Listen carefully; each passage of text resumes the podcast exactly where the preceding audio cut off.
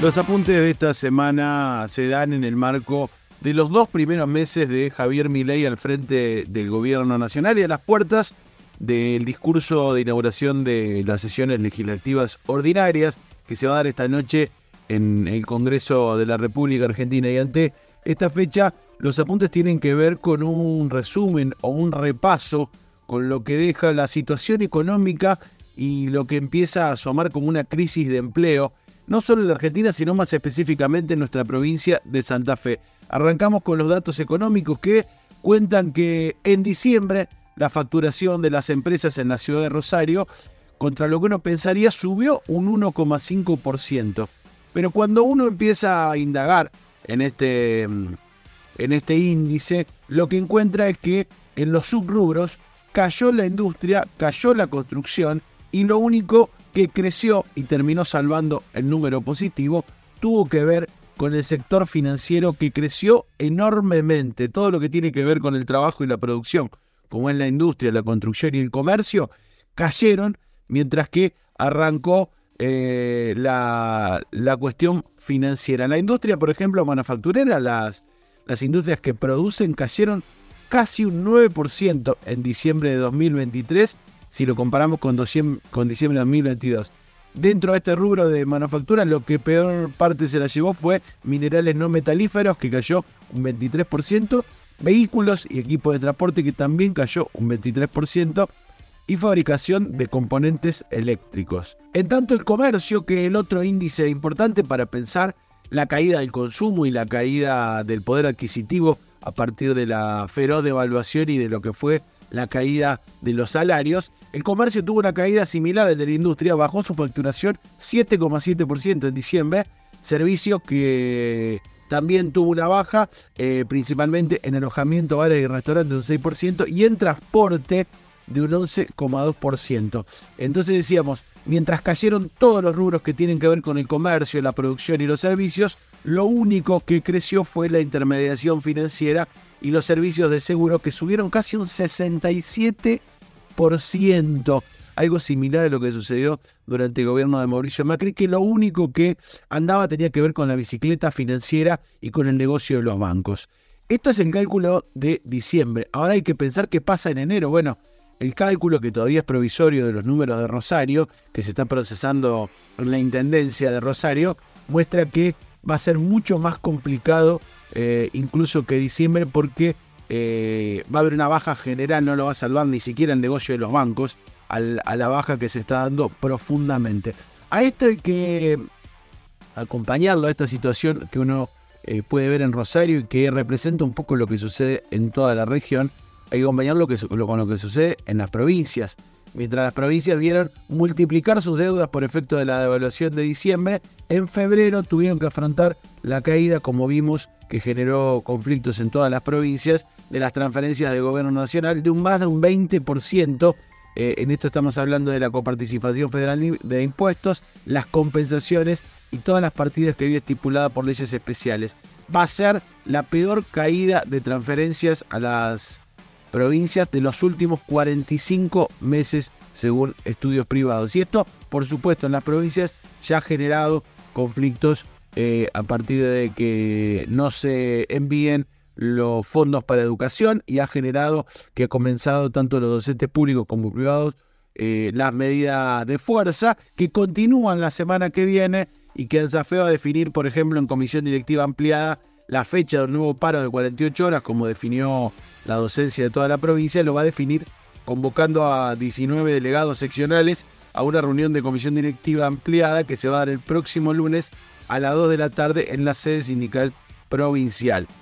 Por su parte, el Sindicato Docente Privado, SADOP, va a tener una reunión, está teniendo por estos momentos una reunión donde también va a definir eh, las fechas del plan de lucha para la semana próxima. Decíamos, la situación económica, tanto de la, del país como de la provincia y como de la región, se va complicando, va mostrando índices en caída y eso no tiene otra perspectiva, lamentablemente, que la de la caída del empleo eh, y la repetición de, esta, de, este,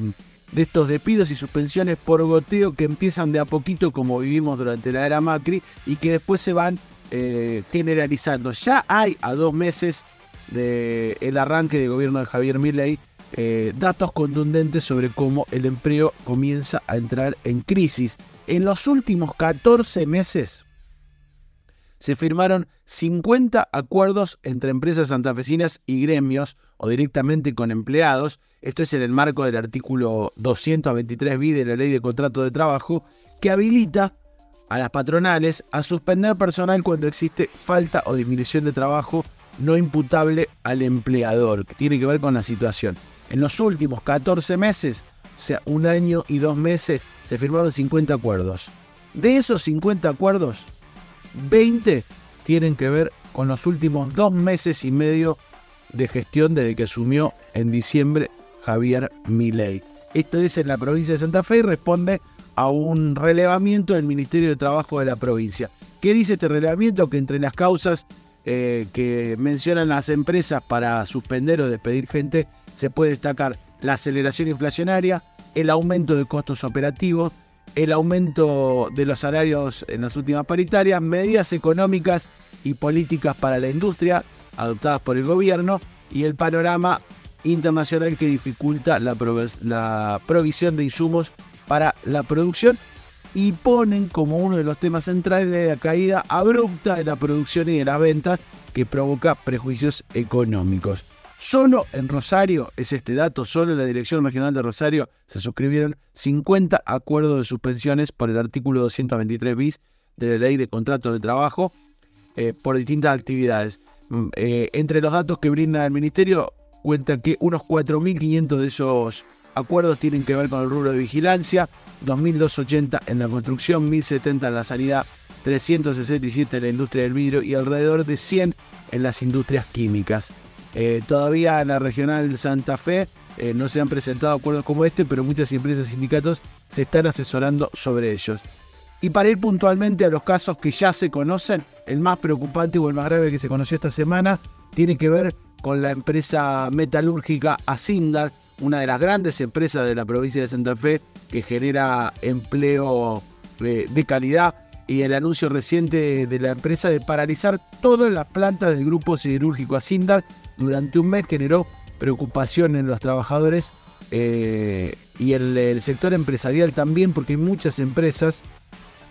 que dependen de Asindar, muchos talleres que trabajan con Asindar y también empieza a generar preocupación por este mes de suspensión del trabajo. ¿Qué dice Asindar? Que esto está motivado por una caída de las ventas y plantea un escenario muy complejo. Para adelante, la caída de las ventas tiene que ver con que una gran parte de la producción, su mayor parte de la producción, de la empresa Sindar está destinada a proveer a la obra pública que ha sido congelada eh, con este plan de obra pública cero por Javier Milei. Pero ya veníamos con algunos problemas de empleo porque el 2024, eh, que es el año, el peor enero de los últimos 15 años en cuanto a la venta de autos, impactó de lleno en otra de las grandes empresas de la provincia como es General Motor, que paralizó su planta de Alvear hasta el mes de marzo y suspendió a todo su personal con salario reducido. Eh, esto también tiene que ver con la crisis económica y la caída de la demanda. El personal está eh, suspendido. Cuando se disponía a retomar operaciones a mediados de febrero,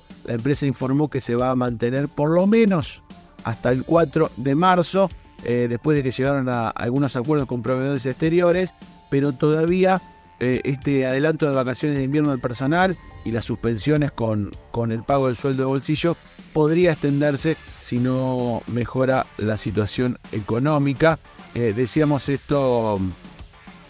eh, es similar a la situación que sucedió con el gobierno de Mauricio Macri, que después de las suspensiones terminó, dicen desde el gremio, con 2.000 afiliados menos, con 2.000 trabajadores menos. También en el rubro de la metalurgia, pero en empresas más chicas, en las pymes, sucedió algo similar aquí en Chañar Ladiado, con la empresa metalúrgica Dinelli, que cerró el mes pasado de diciembre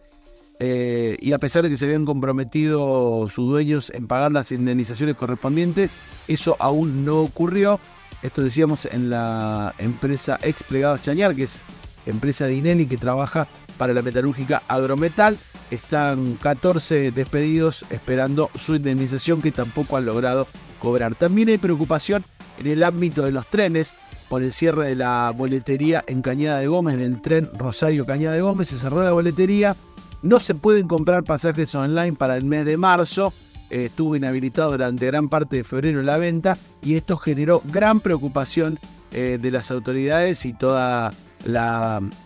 gente que utiliza y que trabaja vinculada al tren eh, Rosario Cañada de Gómez que se había reactivado hace muy poco y hay preocupación por si esto implica que el servicio se va a detener y esto va a generar también una crisis de empleo en ese sector. También la recesión golpeó con fuerza la, decíamos, a la industria metalúrgica en el caso de la carrocera Metal Sur. La carrocera de Villa Gobernador Galvez, que es del grupo Marco Polo, anunció la suspensión de 500 trabajadores en la planta de Villa Gobernador Galvez. La medida va a ser por 30 días eh, y van a cobrar el 80% del sueldo. Esta es una empresa que, brasileña que está dedicada a armar carrozados de colectivos y tiene el impacto directo de la caída de la actividad económica. Hacia los últimos años se había concentrado la producción en unidades urbanas, pero esa demanda se planchó.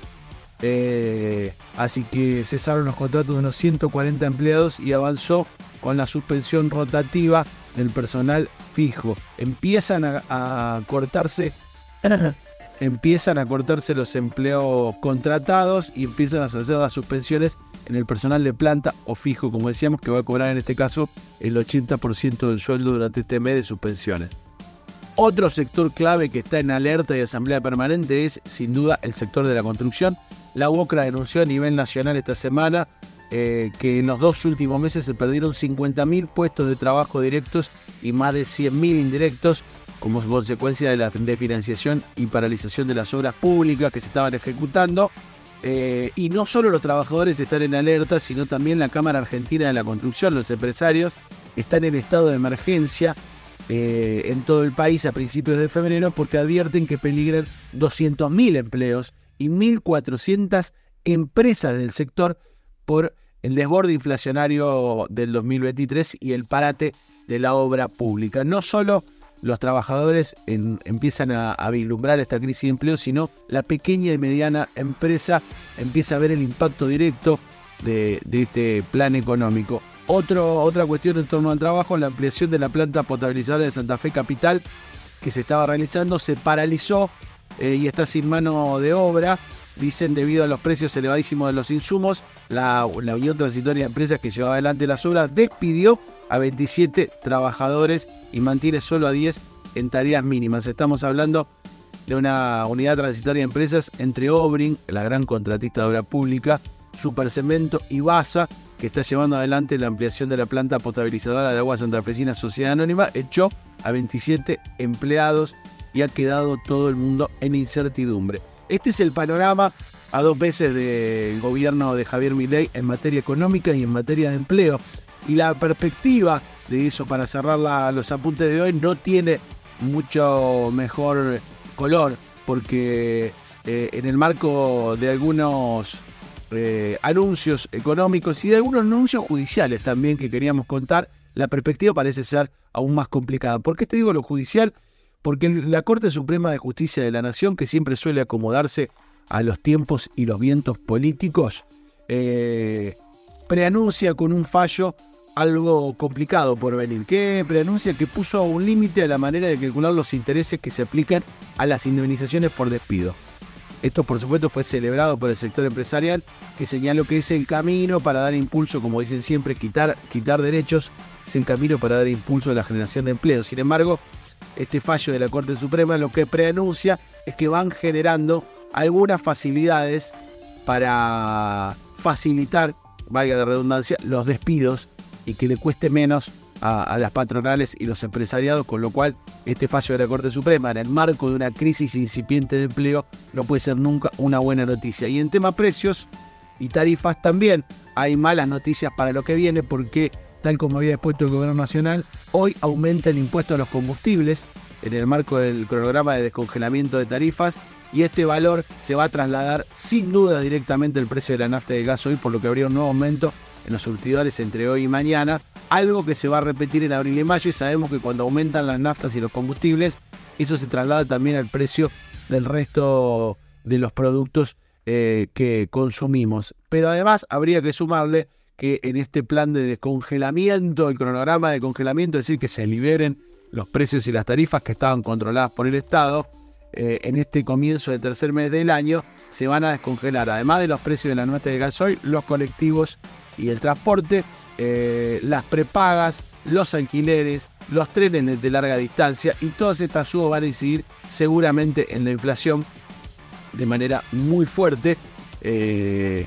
que, vamos a ir viendo en, lo que sigue. Y pensando también en las tarifas de la energía, la Secretaría de Energía de Nación calculó en un cálculo, la verdad, muy optimista, que va a ser de 35 mil pesos el valor que van a ahorrar en las facturas de gas y luz en promedio. Eh, el decil 1 de la población, que es el 10% con menos ingresos. El 10% con menos ingresos en promedio va a pagar 35 mil pesos de luz y de gas, eh, lo que puede representar un 35% de los ingresos de ese sector. Eh, y, de ahí para arriba, eh, quien, quien tenga algún trabajo en blanco, alguna, algún ingreso mayor que no lo pone en el decil, en, los 10, en el 10% con menos ingresos, seguramente el costo de la canasta energética será mucho, mejor, mucho mayor y va a ocupar también una gran parte del sueldo. Sumado a los alquileres, sumados a las prepagas, sumados al transporte, va a ser realmente complicado para quienes tenemos ingresos fijos sostener mensualmente todas las necesidades que tienen nuestras familias. Esto es lo que se viene, no, no ya solo la discusión por, por mejorar eh, los sueldos y las paritarias para tratar de ganarle o tratar de empatarle, aunque sea a los aumentos que ya se dieron estos meses y todos los aumentos que se vienen, sino que ahora además, muchísimo más preocupante, empezamos a ver la crisis del empleo que asoma y la, el aumento de, la desocupación que hará seguramente mucho más complicado los meses que vienen en Argentina y por supuesto en nuestra provincia y en nuestra región. Este es el panorama a dos meses del arranque del gobierno de Javier Milei que hoy seguramente al no poder mostrar demasiados logros económicos o casi ninguno ningún logro económico, va a dedicar eh, su, alocución, su discurso, eh, apuntando a la batalla cultural, apuntando a algunas cuestiones que tengan que ver con la corrupción y con sostener ideológicamente el núcleo más duro de, su, de sus votantes, a los que había prometido una mejora económica que no llega, pero que además no hay perspectiva de que llegue en el mediano plazo.